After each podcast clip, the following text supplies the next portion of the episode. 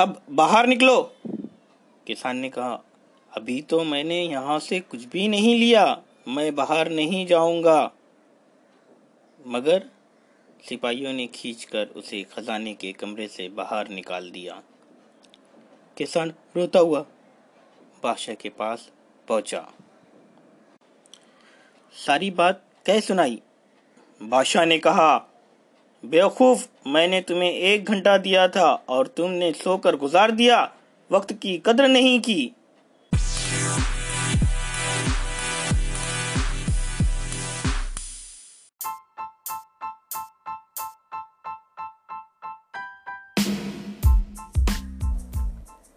मैं हूँ आपका दोस्त नईम, और आप सुन रहे हैं सीखना और सिखाना।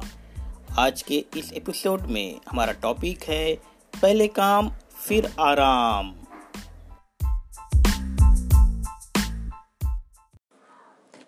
किशनगंज, जहाँ का बादशाह बड़ा ही रहम दिल बहादुर, ईमानदार, और उससे उसकी प्रजा बहुत खुश थी। उसका चर्चा दूर दूर तक था। उसकी रियाया में एक गाँव था, जहाँ पर एक किसान रहता था। वो किसान बड़ा ही गरीब और बड़ा ही मेहनती था। वो सुबह सुबह अपने खेत में काम के लिए जाता और शाम को लौट आता। एक मर्तबा वो खेत में हल चला रहा था कि उसे एक हीरा मिला। हीरा पाकर किसान बहुत खुश हुआ और सोचने लगा कि इसको बेचकर खूब रुपया कमाऊँगा और शहर में जाकर रहूँगा और अपने बच्चों को अच्छी तालीम दूँगा और एक बहुत बड़ा इंसान बनूँगा। किसान हीरा लेकर सीधा जौहरी के पास गया। जौहरी ने जब हीरा देखा तो हैरान हो गया। उसने किसान से पूछा, आपने ये हीरा कहाँ से लाया है? किसान ने उसे सारी बातें बताई। जौहरी ने सुनने के बाद कहा, मेरे पास इतने रकम नहीं है कि मैं ये हीरा खरीद सकूँ। तुम ये हीरा लेकर बादशाह सलामत के पास जाओ। किसान वहाँ से बादशाह सलामत के दरबार में पहुँचा। उसने बादशाह को वो हीरा दिखाया। बादशाह ने पूछा, ये हीरा कहाँ से मिला? किसान ने सारी हकीकत बताई और हीरा देखकर बादशाह हैरान रह गया। क्योंकि उसके खजाने में भी इतना कीमती हीरा नहीं था।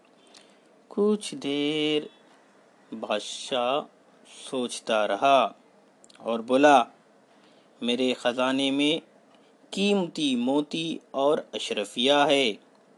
मैं तुम्हें एक घंटे की मोहलत देता हूँ।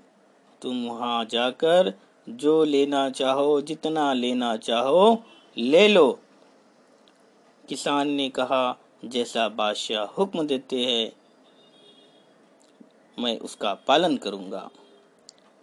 बादशाह ने अपने सिपाहियों से कहा, इसे खजाने वाले कमरे में पहुँचा दो और एक घंटे बाद इसे बाहर निकाल देना।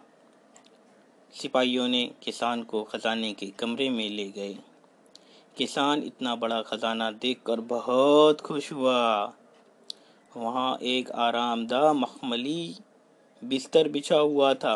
किसान ने सोचा, अभी बहुत वक्त है, पहले थोड़ा आराम कर लूँ, फिर जो चाहो ले लूँगा।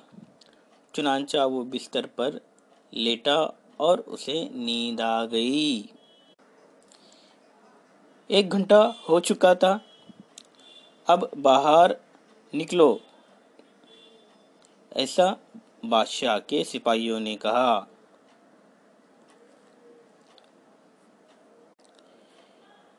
किसान ने कहा, अभी तो मैंने यहाँ से कुछ भी नहीं लिया, मैं बाहर नहीं जाऊँगा। मगर सिपाहियों ने खींच कर उसे खजाने के कमरे से बाहर निकाल दिया। किसान रोता हुआ बादशाह के पास पहुँचा और सारी बात कह सुनाई। बादशाह ने कहा, बेवकूफ़! तुमने तुम्हारी एक, तुम्हें एक घंटा दिया था और तुमने सोकर गुजार दिया। वक्त की कद्र नहीं की। जाओ, अब दोबारा खेत में काम करो। ये तुम्हारी सजा है। किसान ज़ोर ज़ोर से रोने लगा। बादशाह सलामत बादशाह सलामत, रहम कीजिए। बादशाह ने उसके ऊपर तरस आया। बादशाह ने कहा, किसान को ढेर सारी अशरफियाँ दे। और बादशाह ने किसान से कहा कि वक्त की कदर कद्र करना सीखो। वक्त बड़ा ही कीमती होता है। अगर आप वक्त की कद्र नहीं करोगे तो वक्त भी आपकी कद्र नहीं करेगा। बादशाह ने कहा कि हाँ मैं पहले काम करूँगा, फिर आराम करूँगा। बादशाह ने उसे बहुत सारी अशरफियाँ दी और किसान वो अशरफियाँ लेकर खुशी खुशी अपने घर की तरफ़ चल दिया। अगर आपको ये कहानी पसंद आई है तो आप इसे दूसरों तक शेयर कीजिए और आपके कमेंट्स मुझे भेजिए ताकि मैं इसमें कुछ इम्प्रूव कर सकूँ। शुक्रिया। Thanks lots